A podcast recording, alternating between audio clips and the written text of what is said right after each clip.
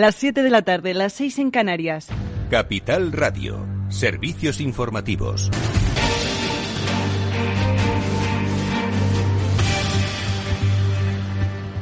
Buenas tardes. La ministra de Transportes, Movilidad y Agenda Urbana, Raquel Sánchez, ha respondido al Consejo General del Poder Judicial tras la aprobación por mayoría de 15 votos del informe crítico sobre la ley de vivienda. Según la ministra, el anteproyecto no vulnera las competencias de las comunidades autónomas y respeta la Constitución. Asimismo, será enviado al Consejo de Ministros el próximo martes. Sí, la idea es que vaya al Consejo de Ministros del próximo martes, como estaba previsto, y por lo tanto, pues se aprobará en ese momento para su remisión inmediata a las Cortes Generales. El que no sale adelante, en cambio, y al menos por el momento, es el anteproyecto de ley de movilidad. A pesar de ello, la ministra de Transportes ha querido matizar que limitar su condicionalidad a la disposición de financiación de carreteras es incoherente. No llevaremos finalmente el anteproyecto de ley de, movilidad, se retrasará alguna, alguna semana más, no lo llevaremos, no lo llevaremos esta, esta semana, pero en cualquier caso, eh, la regulación eh, que se, que se hará en esa, en esa ley, yo creo que, limitarlo ¿no? a, esa cuestión de la disposición relativa ¿no? a ese sistema de financiación de, de las carreteras, pues es, en fin, ¿no? Mm, simplificarlo muchísimo. Y sobre el conflicto entre Rusia y Ucrania, el rechazo de Estados Unidos a las principales demandas de Rusia para resolver la crisis de Ucrania deja poco terreno para el optimismo, según el Kremlin. No obstante, Moscú considera que la idea de una guerra entre Rusia y Ucrania es inaceptable, tal y como ha señalado Alexei Zaitsev, portavoz adjunto del Ministerio de Asuntos Exteriores ruso наша реакция на ответ американской и натовской стороны по российским предложениям по гарантиям безопасности. Por su parte, el presidente de los Estados Unidos, Joe Biden, y el presidente de Ucrania, Volodymyr Zelensky, van a tener una conversación telefónica durante la tarde de hoy para abordar temas relacionados con el arreglo pacífico de la crisis en Ucrania, la seguridad y la energía. Y hoy la Agencia Europea del Medicamento ha dado finalmente el visto bueno a su pastilla contra la COVID. Detalles, Celia Mayuelas. Y hoy la Agencia Europea de Medicamentos ha dado luz verde a la píldora anticovid Pfizer, que se convierte en el primer tratamiento oral contra la COVID-19 autorizado en la Unión Europea. El tratamiento llamado Paxlovid se recomienda para los enfermos que no necesiten asistencia respiratoria, pero que presenten un riesgo de que la enfermedad se agrave. Así aclarado la EMA. Son 344.000 dosis las que asegura el Gobierno traer antes de febrero. Su éxito aumenta de manera muy importante si se administra en el menor plazo posible después de que el paciente haya sido diagnosticado como positivo. Gracias, Celia. Y cambiamos de asunto. El presidente de la Junta, Alberto Núñez Feijóo, ha informado de que el gobierno gallego ha decidido dar un mes más al Ejecutivo de Pedro Sánchez para ver cómo se posiciona ante el requerimiento de la comunidad en relación al reparto discrecional de los fondos europeos de empleo. Si no hay respuesta por parte del Ejecutivo, la Junta ha advertido de que mantiene la intención de presentar un recurso ante el Tribunal Supremo. Claves del mercado.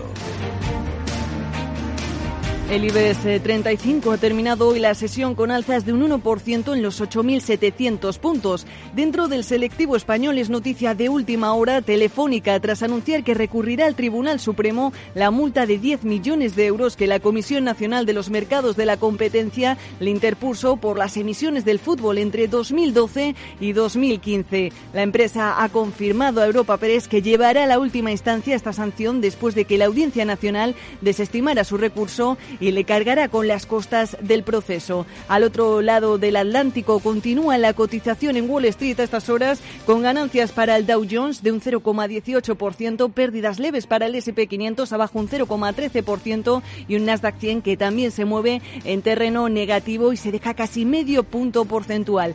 Esto es todo a estas horas. Les dejamos ya con Edu Castillo y Afterwork y pueden seguir informándose en capitalradio.es.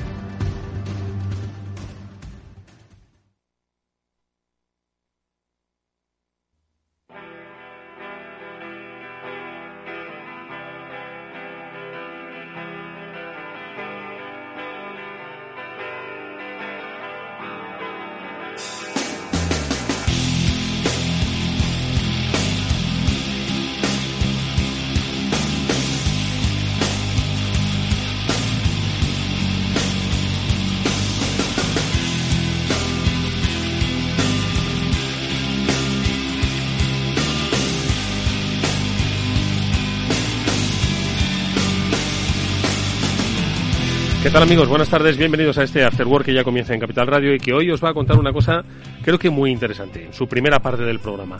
¿Cómo se rigen las empresas de hoy? ¿A qué tienen que atender las empresas de hoy? Por supuesto, la organización interna de esas compañías, hacia dónde se dirigen, especialmente si son compañías de servicios, una gran mayoría. Bueno, pues hoy vamos a hablar de una metodología que por otro lado no es nueva, pero que con estos tiempos hace que cada día sea un nuevo día en la oficina. Estamos hablando del Lean Service y con eh, los autores de un, yo me atrevo a decir, el manual definitivo, Guillermo Pérez Morales y José Luis Morato Gómez, un manual sobre el Lean Service, el concepto de management total. Vamos a hablar en los próximos minutos, como digo, sobre cómo las empresas deben gestionarse o deberían gestionarse si quieren afrontar y entender los nuevos retos, los cambios de paradigma, las rupturas sin avisar que producen los tiempos que vivimos. Bueno, pues enseguida les saludamos para que nos hablen del Lean Service y de cómo se gestiona y se liderará el futuro de las empresas. Y luego hablaremos con Julián de Cabo y Víctor Magariño, como siempre, pues también de esos aspectos, pero ya de una manera un tanto más global, sobre precisamente cómo las, si hablamos con nuestros autores del Lean Service, es porque el mundo cambia. Bueno, pues vamos a hablar de esos cambios que se están produciendo y que al final son los que también tienen que atender las empresas. Bueno, pues de esto es de lo que hablaremos en el Afterword de hoy. Bienvenidos, está Alberto Coca gestionando técnicamente el programa. Os habla Eduardo Castillo.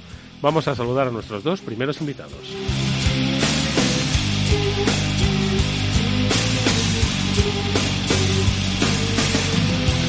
Bueno, y si vosotros sois eh, bueno profesionales de la empresa que os eh, habéis eh, que os gusta la gestión y sobre todo os gusta estudiar sobre cómo evoluciona esa gestión, os recomiendo que escuchéis atentamente a nuestros dos invitados. Ellos son dos especialistas que trabajan en sendas compañías muy reconocidas. Estamos hablando de Eulen, estamos hablando de Everis, si no me equivoco. Everis NTT Data. Exactamente. Y como digo, pues son dos compañías que ofrecen diversos servicios y que, como gigantes que son, eh, o por lo menos eh, empresas de eh, tamaño considerable, y bueno, pues la gestión interna de su día a día les hace pues estar muy pendiente de eh, las necesidades que tienen ahora mismo las compañías, que es agilidad, que es eficacia, que es eficiencia, en fin, que es en cierto modo lograr esa eficacia de los costes aprovechando al máximo todas las, eh, todos los, eh, digamos, vectores que hay en ella. Bueno, pues nuestros autores son Guillermo Pérez Morales. Guillermo, ¿qué tal? Muy buenas tardes. Muy buenas tardes. Y José Luis Morato Gómez. José Luis, buenas tardes. Muy buenas tardes. Ellos se han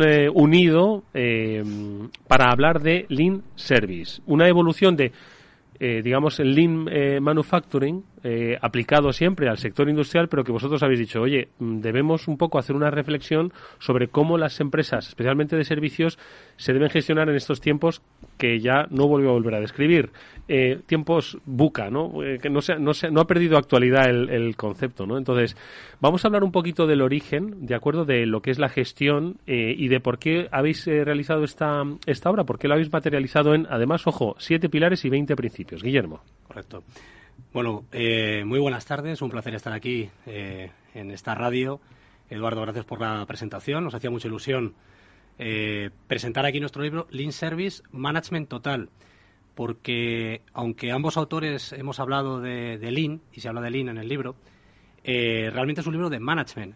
Fíjate que en el propio título del libro decimos liderando el futuro de las compañías, precisamente porque lo que establecemos es una hoja de ruta basada en esos siete pilares y veinte principios. Y, tú lo has dicho, eh, la fuerza del libro precisamente reside en cómo hemos trasladado el Lean Manufacturing al Lean Service y no solo eso, y así lo explicamos en el libro, a cualquier proceso de una compañía. Por lo tanto, es un libro de management donde si hablamos de los siete pilares, hablamos de personas, hablamos de cultura, hablamos de mindset, hablamos de, propósito, de estrategia, de tecnología y hablamos de modelo.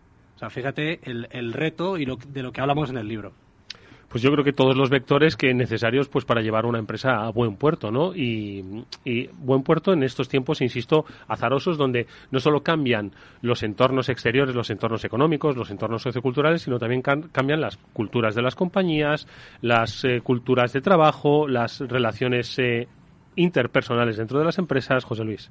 Sí, bueno, hay un, hay un tema que, que es importante y que, que, a mí me gusta recalcar y es eh, en un momento de, de, crisis también, ¿no? Eh, cómo las empresas en un determinado momento tienen que afrontar esta situación, ¿no? Y, y, nosotros además hemos escrito este libro en un momento de pandemia, ¿no? Y en el que las empresas han tenido que cambiar su forma de trabajar, en el que los costes, el lead time, ahora estamos en una crisis de la cadena de suministro, si llegan o no. Es decir, creo que en este momento teníamos una visión que ya veníamos trabajando en los últimos años y que hemos sido capaces de poner, ¿no? Y, y, al final, como bien dice Guillermo, este es un libro de gestión, es un libro de management, ¿no? Pero claro, basado en una filosofía que ha tenido éxito hace ya muchos años, que ha puesto como líder a compañías como Toyota, que es donde arranca, con, después con el concepto de Lean y luego el Six a compañías como General Electric o Motorola, y que nos han dado cuenta de que estas compañías también han avanzado, incluso alguna de ellas que no avanzó, pues realmente está fuera del mercado. Entonces es el momento en el que a través de una filosofía, una metodología, que es también una de las cosas de las que hablamos en el libro, somos capaces de ayudar a las compañías, además eh, en, en, primera persona, ¿no? Porque es algún proyecto que también está reflejado de algo tanto Guillermo como yo hemos hecho en nuestras empresas y cómo lo hemos hecho, ¿no? Y entonces hay algunos detalles muy interesantes que en el libro están muy prácticos, ¿no? Es decir, que no se queda solo en una filosofía como otros libros, sino que, ostras, yo puedo profundizar y lo puedo empezar a interiorizar, ¿no? No sé si José Luis se refería, Guillermo, al Lean Manufacturing, que es donde se inspira, ¿no? Un poco ese Lean Service, háblanos un poco de cómo ha evolucionado eh, el Lean, eh, bueno, Guillermo o José Luis, eh, sí. hablamos de Lean Manufacturing para llegar al Lean Service. De hecho, eh, en el libro hay dos visiones, ¿no? Eh, justo, empieza el libro hablando de la visión de Guillermo, de la visión de la empresa, del management y la visión mía más del Lean, de donde yo vengo, ¿no? Y esto fluye después en la, en la entonces, justo el libro, y además lo vamos a llevar así, yo te voy a hablar de lo que es el concepto de Lean Manufacturing y cómo llega y cómo Guillermo además luego da ese enfoque al Lean Service aplicado con, otra, con otras situaciones, ¿no? Al final, Lean Manufacturing, efectivamente, eh, es una filosofía que, nace eh, en, en, Japón, en, con Toyota, y en el que a través de unas herramientas intenta trabajar en los limitantes de la productividad y cómo a través de unas herramientas y una metodología consigue que esas compañías sean más competitivas, ¿no? Entonces, cogemos esas herramientas y hablamos de ellas, pero lo que hacemos es aplicarlas al mundo de los servicios. Lo que vemos que en otro momento ha funcionado, lo que hacemos es dónde nos encontramos en este momento y cómo en un determinado momento podemos ayudar a través de una hoja de ruta a conseguir que las compañías, aplicando algo que era Lean Manufacturing, podemos llevarlo, ¿no? Y aquí ya te, hago una entrada, Guillermo, ¿no? Es decir, y hay gente que hablaba de Lean Service, pero muy poco. Es decir, de hecho, este 2022 hará 50 años de que alguien empezó a hablar de Lean Service, pero se queda ahí, en una parte muy teórica, y sin embargo nosotros lo hemos rescatado, hacemos referencia a quién hablaba de ello hace justo 50 años, pero realmente cómo se puede aplicar a las empresas en ese momento. A través de unas herramientas muy de Lean, pero aplicadas a la compañía, a la gestión, Y ahí es donde Lean Service tiene mucho más sentido. Efectivamente, en esta, en esta trazabilidad, ya que la metodología Lean se escucha muchas veces Lean Startup, Manufacturing Service, efectivamente, utilizando eh, la filosofía, cultura, herramientas del Lean Manufacturing, aparece un concepto que es Lean Service hace 50 años, y, pero realmente es un concepto donde en los últimos años realmente ha habido muy poquita referencia sobre lo que es realmente Lean Service. Lo vemos en un estudio, vemos que no hay ningunos pilares, ninguna base, ninguna casa Lean Service, y, en esa línea decimos, oye, algo falta, ¿no? Algo nos falla aquí, porque efectivamente eh, el, management, el manufacturing se puede aplicar perfectamente a cualquier empresa de servicios y a cualquier proceso. Y esto es fundamental. Es decir, estamos aplicando algo que era del sector industrial y lo estamos aplicando a cualquier, y ese es nuestro modelo eh, de Lean Service, a cualquier departamento de una compañía. Eh, marketing, compras, están utilizando herramientas, cultura, filosofía del manufacturing, del industrial, y la están, utilizando en sus departamentos. Todo ello a través de siete pilares y 20 principios. Entre los, los siete pilares, ya los comenté antes, eh, los principios, aparecen determinados conceptos como transformación digicultural, tendolín, distancing skills, determinados conceptos que se ajustan a la realidad actual. Efectivamente, hablamos de que necesitamos una hoja de ruta eh, porque bueno, hemos vivido en un momento de, de, pandemia, de incertidumbre. Ya no se habla solo de un entorno Bani, si, o sea, perdón, de un entorno Buca, sino de un entorno Bani. Eh, ¿Cómo es el entorno Bani? El entorno Bani es un entorno quebradizo, no lineal, inconsistente y es, digamos, es, de hecho hablamos de ello en el, en el libro. Y, y claro, y no solo eso, sino que además aparece el metaverso y aparecen otro tipo de tecnologías. Eh, estamos en un momento de cambio. Y el libro, y así lo dejamos plasmado los dos autores, planteamos un modelo que un modelo que genera movimiento, un modelo totalmente atemporal y asentamos unas bases. Y como bien ha dicho José Luis, eh, es muy práctico. Eh, yo creo que es una de las claves del libro y de esta metodología Lean Service que proponemos en el libro como un modelo de management para afrontar estos desafíos. Decís, eh, además, que puede servir como un manifiesto, es decir, como una guía. Este es un libro de cabecera que decís, oye, puedes tenerlo en la estantería, pero también puedes tenerlo encima de la mesa. Es, una, es un, un libro de consulta, ¿no? Y que además eh, reivindicáis un aspecto que yo creo que es fundamental, ¿no? Y es el aval, ¿no? De 50 directivos eh, que han reflexionado, entiendo, junto a vosotros mientras estabais haciendo, haciendo el libro. Sí, yo, a ver, en, en esta parte eh, ponemos en valor primero al prologuista, a Cipri Quintas, eh, el cual para nosotros es un apoyo fundamental en el libro y persona que luego nos presenta dentro de la historia de nuestro libro al director general de Planeta, eh, a Roger Domingo, y el epílogo escrito por Verónica Pascual, que es la CEO de, de ASTI, que es una empresa de robotización, automatización, y la verdad es que es un orgullo para ambos autores que ambos dos hayan participado de esa forma. Además, han participado eh, otros 46, junto con ellos dos 48 y nosotros 50, que somos los que firmamos el manifiesto, 46 directivos de empresas de todos los, de todos los sectores, eh, de todos los tamaños y de todos los perfiles. Esto lo que nos ha permitido es dar una transversalidad a nuestro modelo. Esa es la clave. Eh, estamos en un momento donde hay que hablar de evidencias. El modelo Lean que proponemos es totalmente transversal, es colaborativo qué mejor evidencia, eh, tanto para José Luis como para mí, el hecho que hayan participado tantas personas, que se hayan implicado, que hayan avalado un manifiesto, es, es muy importante para nosotros. Entonces, yo creo que en este momento, eh, precisamente, no solo por el hecho de escribir el libro, que ya de por sí es una evidencia, sino la evidencia de que hemos sido capaces de generar una colaboración con muchas personas que se han sentido implicadas, alineadas y que para José Luis y para mí son fundamentales en el libro. José Luis, cuando una, em-, una empresa empieza, podría empezar a adoptar este eh, método, este Lean Service, eh, mañana, eh, es cierto que cada vez que oye la radio, cada vez que lee la prensa, pues el, momento Vine cada vez le preocupa más, ¿no? Y, los números además no engañan. Es decir, además mm, mm, se confluyen en numerosas situaciones, una crisis de suministros, una crisis energética, problemas geoestratégicos, es decir, no hace falta que nos escuche hablar de Vine para entender que las cosas son complicadas. Entonces, ¿cuándo puede empezar y cómo empieza a aplicar una metodología del in-service? Pues eh, hay una cosa que es importante, es que todas las compañías, independientemente del tamaño y la actividad, pueden aplicar el concepto Lean Service. Eso es importante que lo remarquemos, ojo. ¿eh? Vosotros representáis a dos grandes compañías, entonces los de las pequeñas compañías que nos escuchan dicen, bueno, pues el día que mi compañía sea grande, entonces ya lo aplicaré. No. No, y además eh, quiero poner un ejemplo que también está reflejado en el libro y es un poco la actividad de cómo eh, Guillermo y yo nos conocemos, ¿no? Eh, él estaba en Eulen y yo estaba en una consultora pequeña mía propia que se llama Boreal y ahí empezó nuestra colaboración y ahí empezó el método realmente, ¿no? Decir, una consultora pequeña era capaz de con una empresa grande empezar a impregnarnos. ¿Por qué? Porque la clave, y lo decimos en el libro, está en las personas. Las personas son las que transforman. No solo son los directivos los que se le ocurre, y voy a implicar Lean, sino desde abajo, una persona, un mando medio, un mando directivo, puede empezar a transformar su compañía. No tiene que ser los CEOs, ¿no? Sino que realmente esto es importante, ¿no? dices, ¿quién debe leer el libro? Algún amigo mío. ¿Tú crees que me lo tengo que leer? Claro, porque además el concepto Lean es algo que va dentro. Y cuando hablamos de, los principios, hablamos de los pilares, o sea, hablar de cambio cultural, hablar de tecnología, hablar de... O sea, son conceptos que debes tener. Entonces, cualquier compañía. Fíjate cómo hemos ido avanzando, sino que mi propia compañía en ese momento certificó el modelo a través de una certificación Lean. Esto es muy importante. ¿Qué insistimos? En que hay que formar a las personas, que tienen que tener las capacidades. Estamos hablando de herramientas. Entonces, ¿dónde está el limitante? No está en la empresa, no está en el tamaño, no está en la que se dedica, está en las personas. Este libro motiva, es un poco motivador a que la persona puede empezar a transformar, ¿no?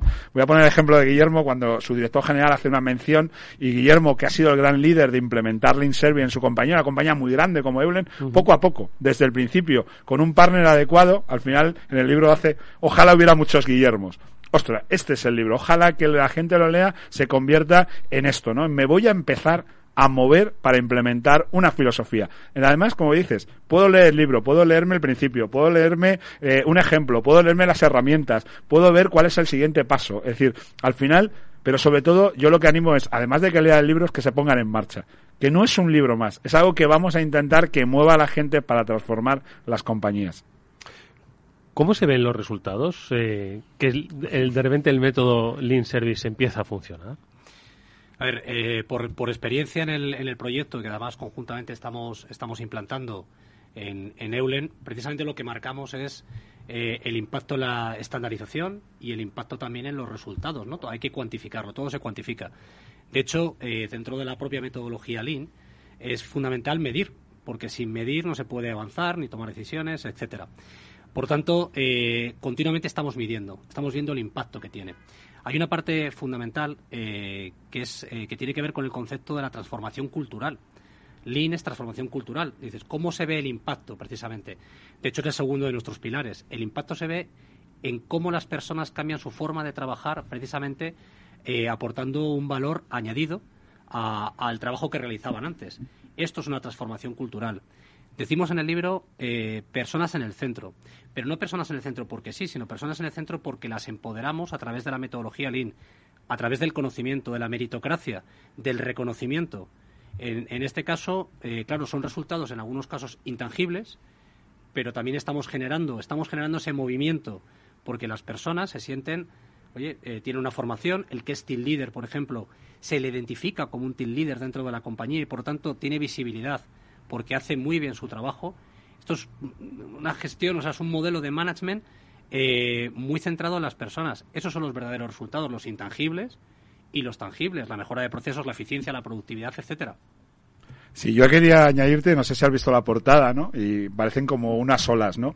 Eh, esto va muy unido, evidentemente, a uno de nuestros pilares, el séptimo, y en el que quizá Guillermo y yo estamos un poco más orgullosos. Es el método, ¿no? Y en este momento, eh, en el caso de Eulen, por decías de resultados, se me viene, nosotros ya estamos en la cuarta oleada. Es decir, no solo hemos generado esa formación, no solo hemos generado esos team leaders a los referencia, no solo hemos generado quién los lidera, quién es el champion, o sea, toda una estructura, sino que además hemos creado una metodología por oleadas, y de ahí esas olas aparecen en el libro, que permite, y cada oleada mide la anterior, ¿no? Y con un tema que me decías de las empresas, esto empezó una consultora pequeña que era la mía Boreal, yo después me integro hace dos años y medio eh, en Everis, ahora en ETT Data, y hemos estado haciendo lo mismo, o sea, da igual que sea una compañía grande, pequeña, sino al final esto va de filosofía, de creer en ello y que los resultados van a llegar. Pero hay que medir los resultados de la oleada anterior, y eso son las cosas que nos planteamos. Es un concepto de mejora continua, no vale aplico Lean y ya está, esto no es una varita mágica, es un concepto, es una filosofía y sobre todo lo que viene explicado Guillermo, lo que tenemos es que a través de esas oleadas mejorar lo anterior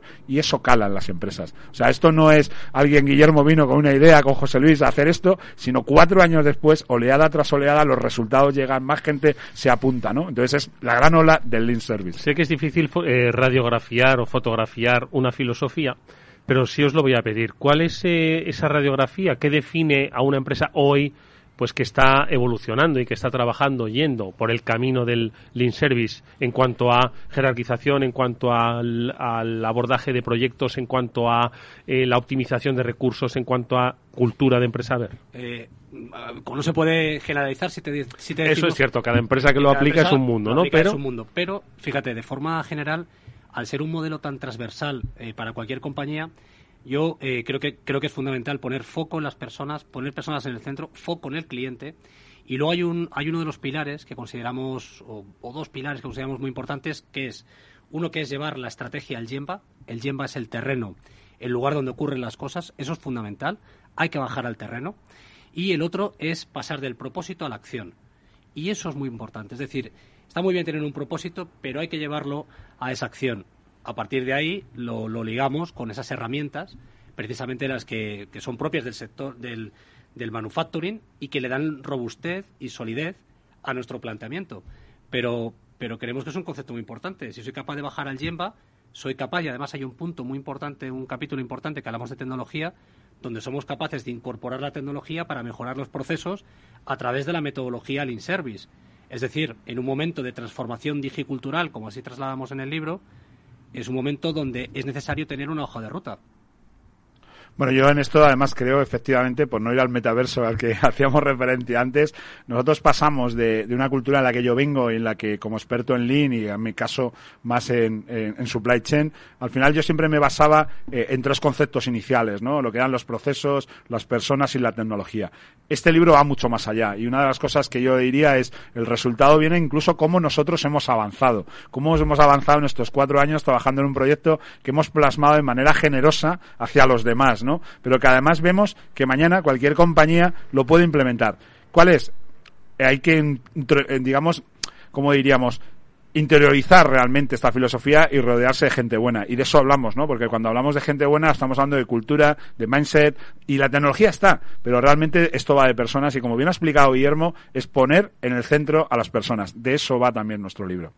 La verdad es que yo creo que es una reflexión muy interesante la que habéis compartido con nosotros, porque estaba pensando que este libro va dirigido, entonces no a los directivos, que siempre solemos decir, bueno, eh, si nos está escuchando un directivo, que se lo lea para que cambie toda su empresa. No, creo que está dirigido a todas las personas que están felices y a gusto en su empresa, independientemente del lugar que ocupan, y que entienden que las cosas están cambiando y que las cosas fuera no son fáciles y que hay que cambiar de actitud y que quiere contribuir a esa adaptación. Efectivamente.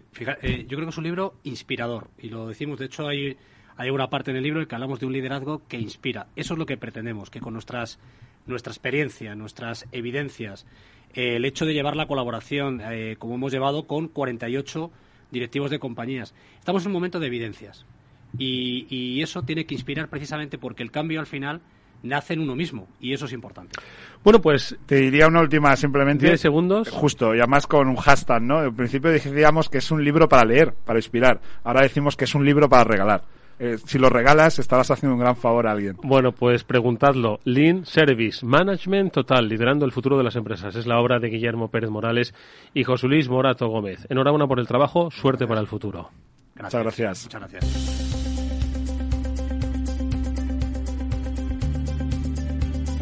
Si inviertes en bolsa, esto te va a interesar. XTB tiene la mejor tarifa para comprar y vender acciones y ETFs, cero comisiones hasta 100.000 euros de nominal. Si inviertes en bolsa o quieres empezar más sencillo e imposible, entras en xtb.es, abres una cuenta online y en menos de 15 minutos compras y vendes acciones con cero comisiones. Además, la atención al cliente es en castellano y está disponible las 24 horas del día. ¿A qué estás esperando? Ya son más de 300.000 clientes los que confían en xtb.es. Riesgo 6 de 6, este número es indicativo del riesgo del producto, siendo uno indicativo del menor riesgo y 6 del mayor riesgo. After Work con Eduardo Castillo. Finanbest, ganadores del premio del diario Expansión a la cartera de fondos de inversión más rentable en 2021 en categoría conservadora. Finanbest, cinco estrellas Morningstar para nuestro plan de renta fija mixta. Finanbest, gestor automatizado líder en rentabilidad por tercer año consecutivo. Finanbest, tú ganas. Invierte en acciones o ETFs sin comisiones. Tesla, Netflix, Amazon, Banco Santander, Telefónica, miles de acciones de los 16 mayores mercados bursátiles del mundo. Cero euros de comisión, hasta 100.000 euros de volumen mensual. Abre tu cuenta 100% online en solo 15 minutos. xtb.es. Riesgo 6 de 6. Este número es indicativo del riesgo del producto, siendo uno indicativo del menor riesgo y 6 del mayor riesgo. After Work con Eduardo Castillo.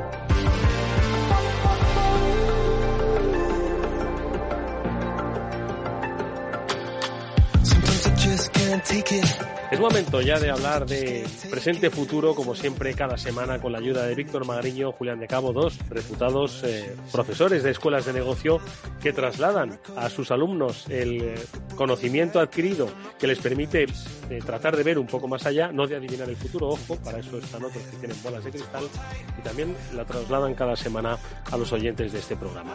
Víctor Magariño, ¿qué tal? Muy buenas tardes, ¿cómo estáis?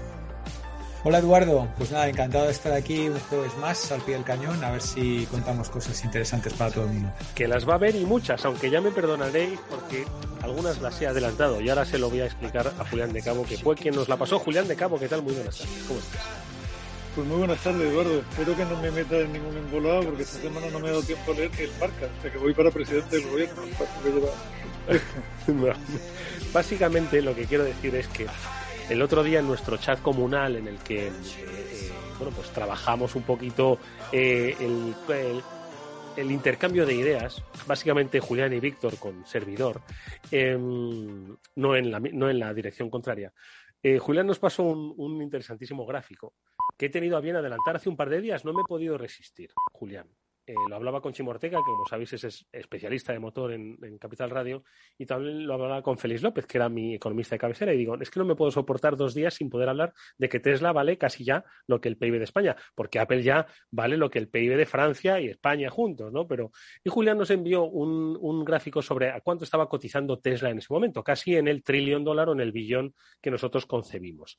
Y no he podido resistirme no he podido resistirme a comentarlo. Y, si os parece, os comento dos cosas interesantes que me dijo Chimo, el especialista en motor, como digo, sobre qué es lo que podía ocurrir. Y es que Tesla estaba cotizando no como una compañía de automóviles, sino como una compañía tecnológica. Pero claro, pero claro, ¿qué tecnología? ¿Qué tecnología? Ahí lo abro. Bueno, de este y otros temas que seguro que han llamado vuestra atención. Empezamos por los Teslas. Mira que hemos hablado de Teslas en este coche, en este, en este programa. Tú, tú, de hecho, ambos os habéis montado en Teslas y los habéis conducido. Sí, sí, y si quiere, Eduardo, como fui el culpable del gráfico, y era un gráfico que estaba preparando justo para la sesión que he dado a mis alumnos esta mañana, lo que te llamaba la atención sobre todo de ese gráfico es que o sea, el, gráfico, lo digo para que la audiencia se sitúe un poco, procede de una fuente donde te agregan compañías por sector, que está muy bien, es una web que muy interesante, y te hacen una comparación directa, ¿no? Y al final lo que se veía en ese gráfico es que Tesla cotizaba más alto que la suma de, agárrense a los cinturones que vienen en curva, Toyota, Volkswagen, BID, que es un monstruo chino, Daimler, que es la propietaria de Mercedes-Benz, Ford, General Motors, BMW y Lucid Motors en concreto, que no está nada mal. Otra china, no, Lucid Motors es una, es una americana también nueva, con lo cual eh, se le ponen a uno los pelos como escarpia y me parece una buena reflexión esa de que Tesla eh, esté cotizando como compañía de tecnología que no como de automoción, porque realmente hay un salto enorme. O sea, para que se hagan una idea los oyentes, Tesla en ese momento cotizaba por 933 billions y la segunda, que era Toyota, por 276, y a partir de ahí el salto hacia Volkswagen eran 122 y de ahí para abajo cayendo mucho, ¿no? Con lo cual, y aquí no están, o sea, falta, falta media humanidad, con lo cual sí que llama la atención, pero sí me parece un buen punto, Eduardo, ese de que, de que se mide como compañía tecnológica. Al fin y al cabo, tiene un CEO que procede del negocio y que se ha hartado de, vender lo que en el sector se llama vaporware durante muchos años. Oye, pues eh, eh, lo comentabas que se lo habías comentado a tus, a tus alumnos, a tus estudiantes. Vosotros, vuestra generación, se lleva las manos a la cabeza. ¿Cómo han reaccionado tus estudiantes cuando les has hablado de esta, pues esta comparativa y esta equivalencia? Como algo pues normal. claro, es lo normal. eso es lo que tiene que valer Tesla como son hombres de, hoy en día, como son hombres, iba a decir hombres y mujeres porque estoy completamente idiota, como son alumnos de hoy en día, la clase se ha partido en una mitad que estimaba que por supuesto era lógico que fuera así, porque Tesla era un líder carismático, iban a arrasar completamente, y otra mitad de la clase que opinaba que, que se habrían fumado los inversores de Tesla para comprar acciones a un precio que les llevara a esos múltiplos de cotización mi opinión, eh, ni una cosa ni otra, Eduardo. O sea, yo creo que tiene una explicación que probablemente escapa a la tecnología y tiene mucho más que ver con lo bursátil, entendido como que la bolsa es siempre una apuesta por el futuro y lo que estás descontando son capacidades a futuro y no tanto realidades presentes. Desde luego, eh, que Tesla cotice por la suma de los, de los ocho o nueve siguientes no tiene sentido en términos de a cuánto cotiza cada coche vendido. ¿no? Pero sí había alguna clave muy interesante que les daba a mis alumnos y es un, es un dato que no os pasé porque al fin y al cabo el, día tiene las horas que tiene y la vida no me da, que medía el gasto en I+D que hacía cada una de esas compañías por cada unidad de coche vendida, o sea, cuánto, cuánto consumían en I+D y cuánto consumían en publicidad. Y en el caso de Tesla, hablo de memoria, pero eran así como 3.000 dólares por unidad en I+D y 0 dólares por unidad en publicidad, mientras que el resto de las marcas tenían gastos de publicidad mucho más altos que los de, que los que tenían en I+D, ¿no? lo cual marca una diferencia de estilo al, como concepto de compañía. Qué barbaridad, sí. Como, como dicen Tesla y otras tantas compañías que ahora no vamos a mencionar, no necesitan publicidad porque ya se la hacemos nosotros, ¿verdad? Víctor, qué interesantes reflexiones. Víctor. Eh, pues sí, efectivamente, eh, Julián nos pasó esto en el chat. Mm, bueno, yo, yo de esto llevo hablando ya varios años en mis clases de, sabéis que eh, hace años ya creamos el programa de transformación digital y ahí intentamos ligar temas de, negocio con tecnología y demás, ¿no? Y, y, también te escuché, si no recuerdo más, fue el martes por la tarde con, eh, con Chimo, que, por cierto se le cortaba la comunicación a veces. para que veas que te escucho. Muy bien. me, agarró en el coche eh, que iba de, camino y, lo pude escuchar un poco. Y bueno, Chimo efectivamente decía, no, es que no es por la producción de, vehículos tal cual, sino por el tema de las baterías, porque tiene un alto grado de concentración en la industria. Eh, y tú le preguntaste algo así como, bueno, pero las baterías realmente tienen alguna ciencia y él responde algo así como, no, porque en realidad es poner una célula al lado de otra y esto más o menos, pues eh, entonces al final acababas en un círculo que dice, bueno, pues si no es por los coches, si no es por las baterías, ¿por qué es, no? Y yo hace, repito, hace años dicho, ya dicho educadamente, ¿no? entonces, ¿por qué? No, pero, pero, pero yo sí estaba escuchando y lo, ponía en contexto con algo que, como te digo, está incorporado en mis presentaciones y, la gente que, le he dado clase pues lo, conoce ya, ¿no? Y es el tema de, la tecnología, no la tecnología tanto desarrollada por el propio Tesla, que también obviamente tendrá desarrolladores, sino sobre todo eh, la manera que tienen de hacer una automatización del software, que eso tiene que ver también con herramientas eh, pues de low code, no code, etcétera, y con la manera que tienen de gestionar datos distribuidos. Y eso tiene que ver con cosas que yo a veces sé, ya sé que suena un poco tequi, un poco raro y un poco esotérico, pero cuando estamos buscando explicaciones complejas a, valoraciones eh, eh, muchas veces no, justificadas, pues hay que encontrarlo más allá. ¿no? Entonces, tienen una, forma de, hacer un eh, distributed data management que se llama, que tiene que ver con la manera en que tienes tus infraestructuras de red, tiene que ver con la manera en que utilizas el cloud, tiene que ver con la manera en que organizas el edge, tiene que ver con cómo eh, diseñas pues el flujo de datos desde el vehículo hasta la localización Edge, dónde procesas la información, dónde la guardas, qué residencia tiene, eh, etcétera, etcétera. O sea, o sea, ya cosas muy techy que tienen que ver, por ejemplo, con Amazon Web Services, que hacen una utilización extensiva. Entonces, yo, si, y repito, sin ánimo de. O sea, como dirían en mi pueblo, el know-how, ¿no? Bueno, el en realidad, en realidad estás hablando de, cosas que pertenecen a la nube pública. Lo que pasa es que, y, aquí engancho con otro tema que Julián suele, suele atacar, que es el, famoso eh, employment crunch de, las posiciones, o sea, que, hay, un, hay un crunch, como diríamos esto en español, hay un, hay un déficit brutal de, posiciones técnicas. Entonces, una de las más valoradas es eh, cloud arquitecto de la nube y gente que sepa, pues sobre todo de Amazon, eh, de Azure y quizá un poco en menor medida, aunque también de, Google Cloud, ¿no? Entonces, estos son los perfiles más valorados. Yo lo llevo diciendo ya años. O sea, hace 10, 15 años, el que quería tener un trabajo para toda vida, que estudiara marketing digital, que le iba a ir bien. Y la realidad es que le hubiera ido bien y todavía le sigue yendo bien. Entonces, hoy en día, el que quiera tener un trabajo estable y muy bien pagado durante los próximos 10, 15 años, se tiene que dedicar a aplicaciones eh, en el cloud. No aplicaciones, sino hacer infraestructuras tecnológicas en el cloud. Y esto es lo que Tesla domina muy bien. Y yo me atrevo a decir que es una de las grandes, y esto no lo digo yo, porque yo obviamente también me, y esto pues yo lo, de alguna manera lo fusilé en su día de, de Garner, que, ya sabes que son 1200 tíos que lo único que hacen es leer, pensar y escribir, con lo cual es un trabajo que a, mí algún día me encantaría tener, eh, aparte de vender MBAs y tal, pero, pero yo creo que estos tíos saben de lo que hablan, ya, ya lo, apuntaban en ese sentido hace años y la realidad es que eh, ahora más. Todo esto es una, una, causa más, porque la, la, realidad es que cada vez se venden coches más eléctricos. En casa ya hemos pasado de 0 a 100%. O sea, ya estamos claramente eléctricos, con lo cual, si, si yo juzgo por la, por la tendencia que hay de que toda la gente de mi generación y de mi edad acabamos haciendo todo lo mismo más o menos a la misma vez, pues probablemente eh, no sea el único que está. De hecho, el otro día coincidía con un ejecutivo de Telefónica, amigo mío hace muchos años, y también se habían electrificado los dos a la vez. Digo, joder, es que qué previsibles somos todos, ¿no? Entonces, todo esto unido, pues hace que, que Tesla valga lo que valga y, seguirá así, ¿no? O sea que eso es un poco mi, reflexión al, respecto. Mm, muy interesante. Y esto que decías de los arquitectos en la nube como futuro del empleo, también muy interesante. Julián.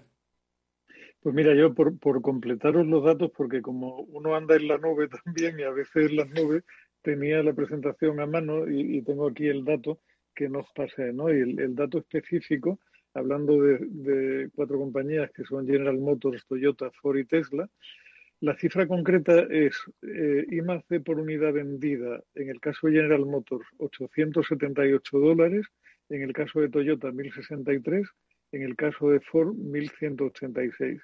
Tesla, 2.984, es decir, casi triplica al siguiente.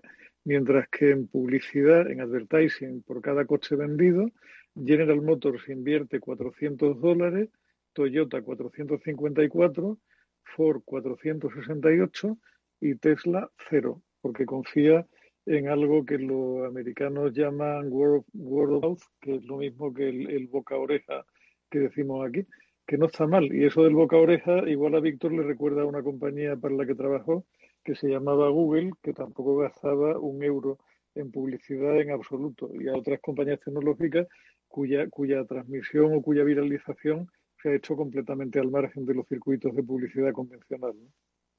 Bueno, y el propio Zara, También, pues salir un poco de lo tecnológico, que tampoco O sea, que no es tan descabellado, ¿no? Esas, esas valoraciones, ¿no? Y sobre todo por lo que has explicado, Julián. Al final la bolsa lo que está midiendo es el valor presente y especialmente el valor futuro ¿no? de, una compañía. Y lo que siempre se dijo, ¿no? que había, había que comprar con el rumor y vender con la noticia.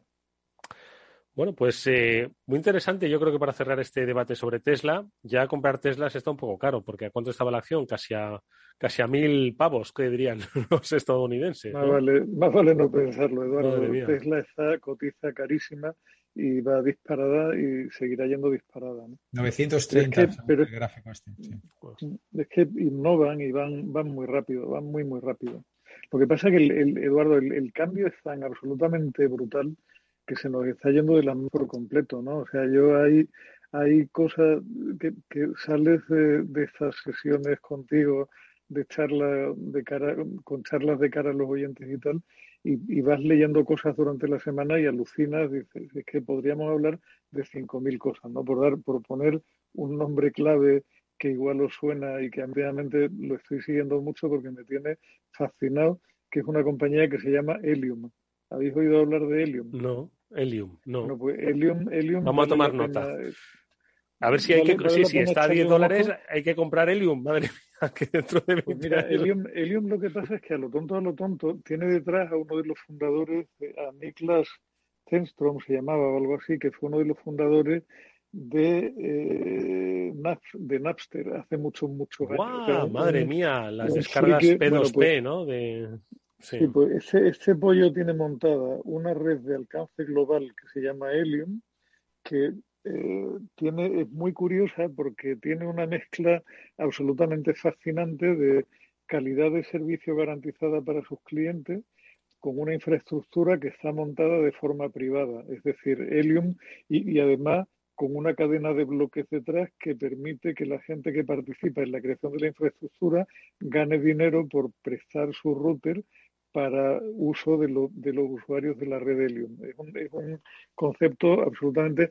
Recuerda un poco al, aquel que montó Martín Barsavsky con... Eh, ¿Cómo se llamaba aquello? Madre mía. Con el Wi-Fi. Eh, que sí, que era, abrías el wifi y tal. Esto va bastante más allá y es mucho más potente y tiene una tecnología mucho más sólida detrás.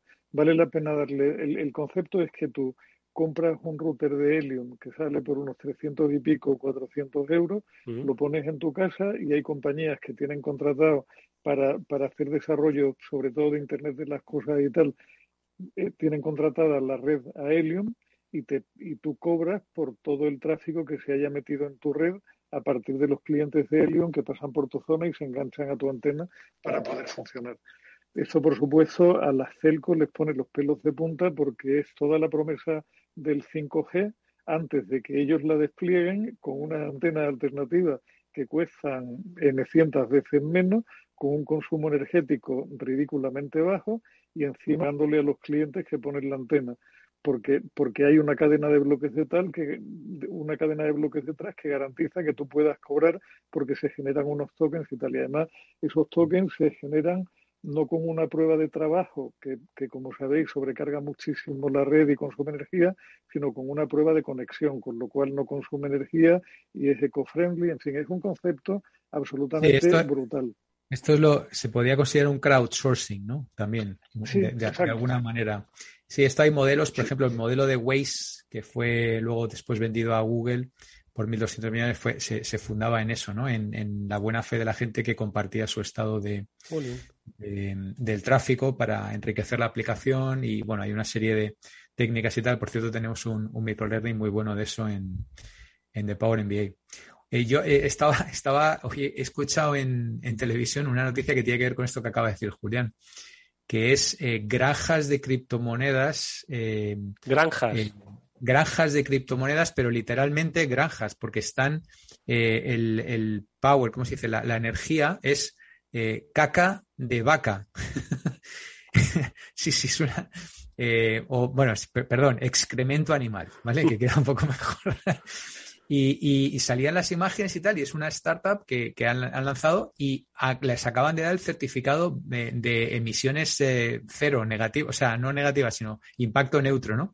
Es decir, toda la caca de, vacas y de cerdo la convierte en energía para alimentar eh, pues la granja de, servidores que tienen eh, minando criptomoneda, que como bien ha explicado Julián, necesitas una prueba de trabajo eh, y para incorporar tus, tus cálculos como parte del blockchain. Y eso es muy intensivo, ya lo hemos comentado muchas veces, que prácticamente un, blockchain chiquitito pues consumía toda la energía que consume Holanda en un año.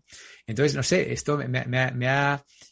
Digo, joder, pues si podemos alimentar eh, las criptos y todo el tema de blockchain y todo el tema de NFTs, acordaros, ¿vale? Que, yo cada vez lo, lo veo más gigantesco.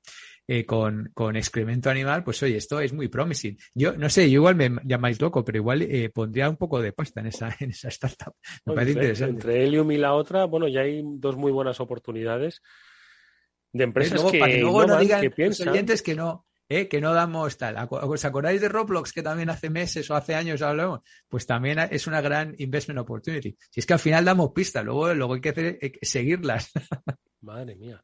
Oye, pues no está nada mal estas dos empresas, pistas que, de empresas que hacen cosas interesantes y que responden un poco a esa necesidad. ¿Qué más cosas habéis visto? O más que de empresa, de tendencia, ideas y que nos marquen un poquito la pista. ¿Por dónde señalamos un par de ellas? Que nos da tiempo todavía. Julián, a ver. Yo, yo ya, te, ya te digo, Eduardo, esta semana he tenido como ando, ando abriendo un curso nuevo y estoy rehaciendo varias sesiones y cambiando temas y tal, porque al final te pillas siempre el toro y nunca te da tiempo esta semana, me ha dado tiempo a leer escasamente sobre lo mío, como decía el otro, y, me ha dado la vida para nada más. O sea, no sé ni siquiera si el Madrid ha contratado a Messi por reírse un poco del Barça durante esta semana. ando perdidísimo. Ah, pero que eso puede ser noticia incluso, no, no creo, ¿no? Sí, no, sí es noticia. Yo, mira, el, el otro día alguien me envía el marca casi a diario y el otro día tuve 30 segundos para, para entrar y, leer un poco. Y, hay una cosa que me dejó pasmado, y es que el Madrid se quejaba porque pensaba que dos penaltis no era buen arbitraje, que necesitaba que, le tenía que haber pitado cuatro penaltis a favor. Y entonces que estaban muy, muy, muy ofendidos, pero que bueno, que, tendrían que aceptar ese, ese tipo. Bueno, vamos, a, vamos, a, volver, vamos a volver a, la revista científica, la que. En el futuro. No, no, volvemos, volvemos. no, te digo porque antes, antes Julián ha dicho que no, que no había tenido tiempo de leer marca. Es verdad que, yo tampoco, pero, pero a veces voy muy, muy al grano y, claro, leí esa noticia y me quedé pasmado, completamente pasmado. Pero bueno, eh, yo he leído un par de, un par de piezas largas, eh, una sobre, sobre el tema del metaverso, que el título es eh, confuso, porque viene a decir que, que, es una especie de cosa súper inflada y que no es más que una eh, pues eso. Pero luego en realidad el artículo de alguna manera defiende pues que nadie puede saber realmente que los, que tú ya sabes que hemos sido el que titula o como no No, pero que, que, a veces un poco el resumen de es un artículo un poquito largo, pero viene a decir bueno, primero, que nadie sabe cómo va a ser el futuro. Segundo, que que podría ser como al principio de Internet en el 98, que nadie lo veía y luego de repente, pues eh, ya sabemos todo lo que pasó. 20 años o 30 años después. Recordaba, recordaba las palabras de Steve Ballmer, el antiguo director general de Microsoft, sobre el iPhone cuando lo sacó Apple, que dijo que iba a ser el teléfono más caro de la historia sin, ni siquiera tener un plan, que como no tenía teclado no servía para, el business y que, y bueno, o sea, lo puso a parir y luego ya sabemos toda la historia, ¿no? Entonces, bueno, e, era, hace un par de reflexiones que me parecen como mínimo interesantes compartir. Habla de que la nueva generación ya, pues, mm, una tercera parte o la mitad de su tiempo eh, pasa ya directamente en un mundo, una especie de mundo virtual. Habla de, la adicción a Instagram, a, TikTok, bueno, no, no, adicción, sino del tiempo, ¿no? Del tiempo de, de, concentración. Habla también de los NFTs, obviamente, de, de, que, claro, si te compras una camisa nueva que te queda estupenda, pues la ven tus cinco amiguetes o tus diez, ¿no? Y en cambio, si te compras una camisa en el mundo virtual, pues la pueden ver centenares o miles de personas, ¿no? Hace algunas reflexiones que me, que me resultan, bueno, interesantes por lo menos para tenerlas ahí un poco en, la, en el cajón cerebral mm. eh, y para darle un, un, pensamiento, ¿no? Ya sabes mm. que yo soy bastante crítico, coincidí con mi gurú de cabecera que es Scott Galloway, pero al final también a veces reconozco que Julián tiene razón, ¿no? Y es que eh, tendemos a eh, infraestimar el potencial en el, en el corto plazo, al revés, infraestimar el potencial en el, en el largo plazo y eh, subestimar el, potencial en el corto, y, plazo. Pero la realidad es que la realidad es que llevamos cinco años haciendo la tertulia y todavía no tengo una impresora 3D ni mi vecino ni el vecino de mi vecino. Esta es la realidad. De todas formas, de todas formas, hablando del metaverso, quiero decir, eh, antes habéis hablado de que Internet eh, podía eh, pues tardó lo suyo ¿no? En, llegar, en eclosionar a los servicios que nos da hoy. ¿no? Ya ha pasado un tiempo. Las primeras experiencias en el metaverso, pregunto, podemos, hemos hablado aquí de Second Life, ¿no? ¿Podemos eh, hablar de que eso fue pues, el, inicio de pensar en metaverso, es decir, de mundos virtuales?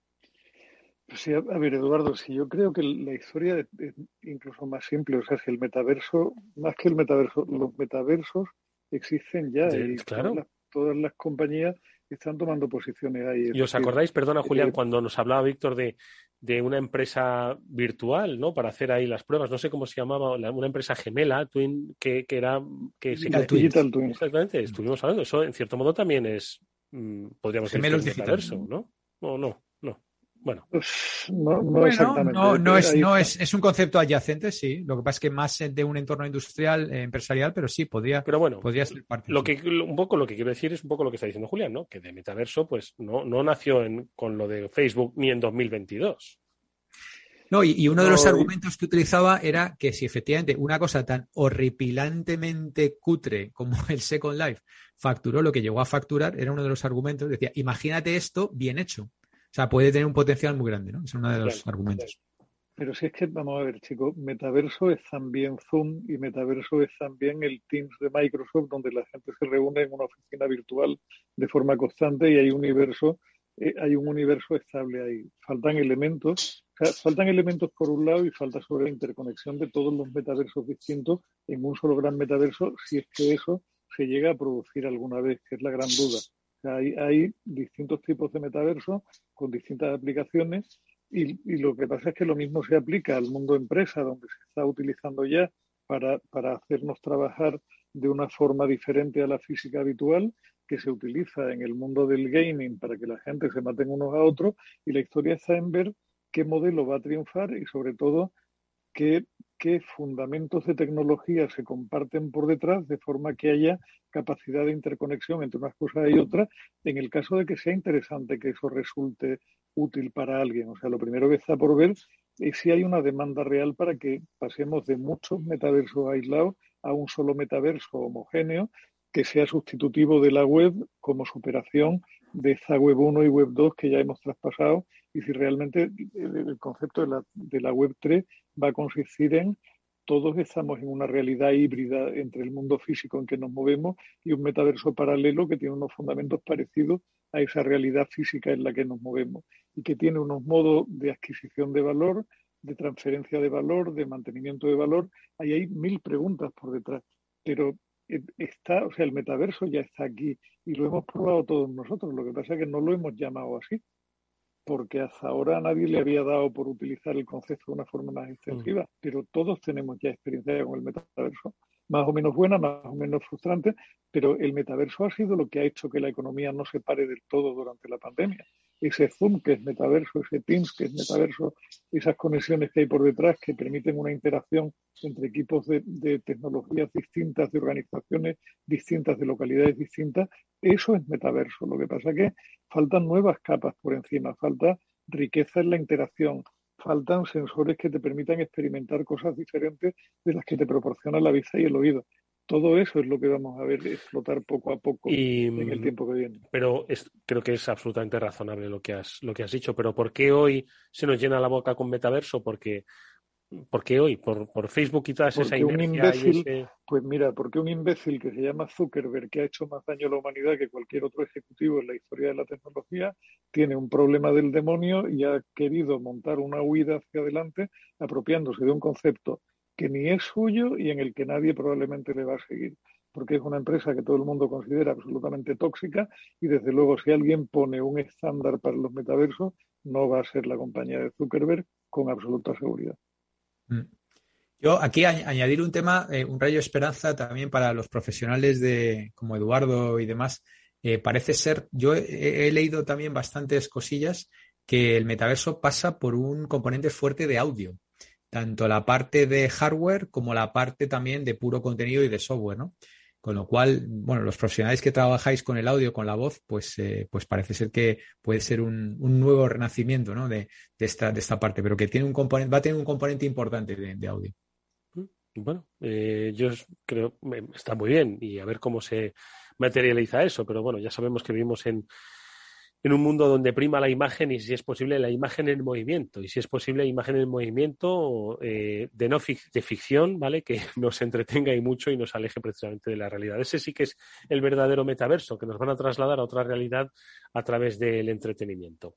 Bueno, pues amigos, hasta aquí lo vamos a llevar. Ha sido interesantísimas, interesantísimo como siempre estas reflexiones que compartiremos con todos los oyentes a través de redes sociales si no han tenido la oportunidad de escucharlo hoy en directo o bien a través de las diferentes plataformas plataformas de podcasting y que pues eh, dicen mucho sobre en qué está realmente trabajando las compañías tecnológicas, automovilísticas o tecnológicas o como se quieran llamar, como Tesla, o los aspectos derivados del metaverso, que ni tanto ni tampoco. Bueno, pues con Julián de Cabo y con Víctor Mareño, estas y otras reflexiones las han compartido, como siempre, de manera altruista. Gracias, Víctor, Julián, que tengáis eh, un buen final de semana y, si es posible, nos vemos en la próxima. Un placer, querido. Nos vemos la semana que viene. Igualmente, y a ver si lo podemos organizar la semana que viene también. Venga, y de la próxima abrimos una ventana para hablar de más fútbol. Un poquito más, solo un poquito más. Gracias, Julián, gracias, Víctor. A todos ustedes, nos despedimos hasta el próximo lunes que volveremos con el Cyber After Work, el programa de ciberseguridad de Capital Radio. Muchas gracias y hasta muy pronto. ¿Qué es ir más allá? Con Arval podrás llegar donde te propongas de la forma más sostenible y darle a tu empresa todas las soluciones de movilidad que necesite, asesorando con las mejores opciones de movilidad para las distintas necesidades de tu flota, con vehículos electrificados, bicicletas, coche compartido. Arval, la transición energética arranca aquí. Más información en arval.es. Imagina dos personas iguales la misma casa, la misma vida. Pero una disfruta las pequeñas alegrías cada día.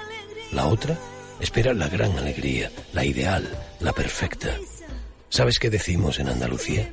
Que las pequeñas alegrías no son pequeñas, son la alegría. Y también te lo digo yo, Antonio Banderas. Date una alegría. Ven Andalucía. Consejería de Turismo. Junta de Andalucía. ¿Está pensando en montar una empresa pero no se atreve a dar el paso en solitario? Busca una marca conocida y consolidada que le respalde. En Franquiciados le ayudamos a elegir el negocio que más se ajuste a sus necesidades. Franquicias de éxito, innovadoras, de baja inversión.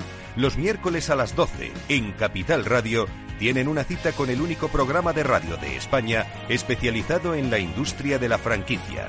Franquiciados con Mabel Calatrava.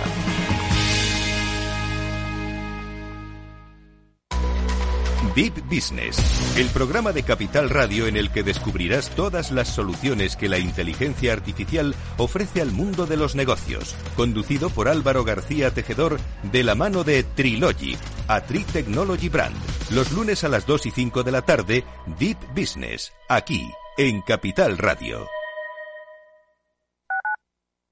Capital Radio Madrid, 105.7. En Hospital HLA Universitario Moncloa cuidamos de ti y de tu tiempo con un servicio de urgencias ágil y eficiente las 24 horas, los 365 días del año. Urgencias pediátricas y de adultos con profesionales altamente cualificados y tecnología de vanguardia. Hospital Moncloa, contigo cuando más lo necesitas. Estamos en Avenida Valladolid 83. Esto te estás perdiendo si no escuchas a Rocío Arbiza en Mercado Abierto. Xavier Puig, profesor de finanzas en la Universidad Pompeu Fabra. Hasta es de mala educación preguntar eh, cosas de dinero. Yo recuerdo en países anglosajones que a veces es lo primero que te preguntan, ¿no? Eh, ¿Cuánto cobras? y para nosotros nos parece impúdico. Mercado Abierto con Rocío Arbiza. Capital Radio.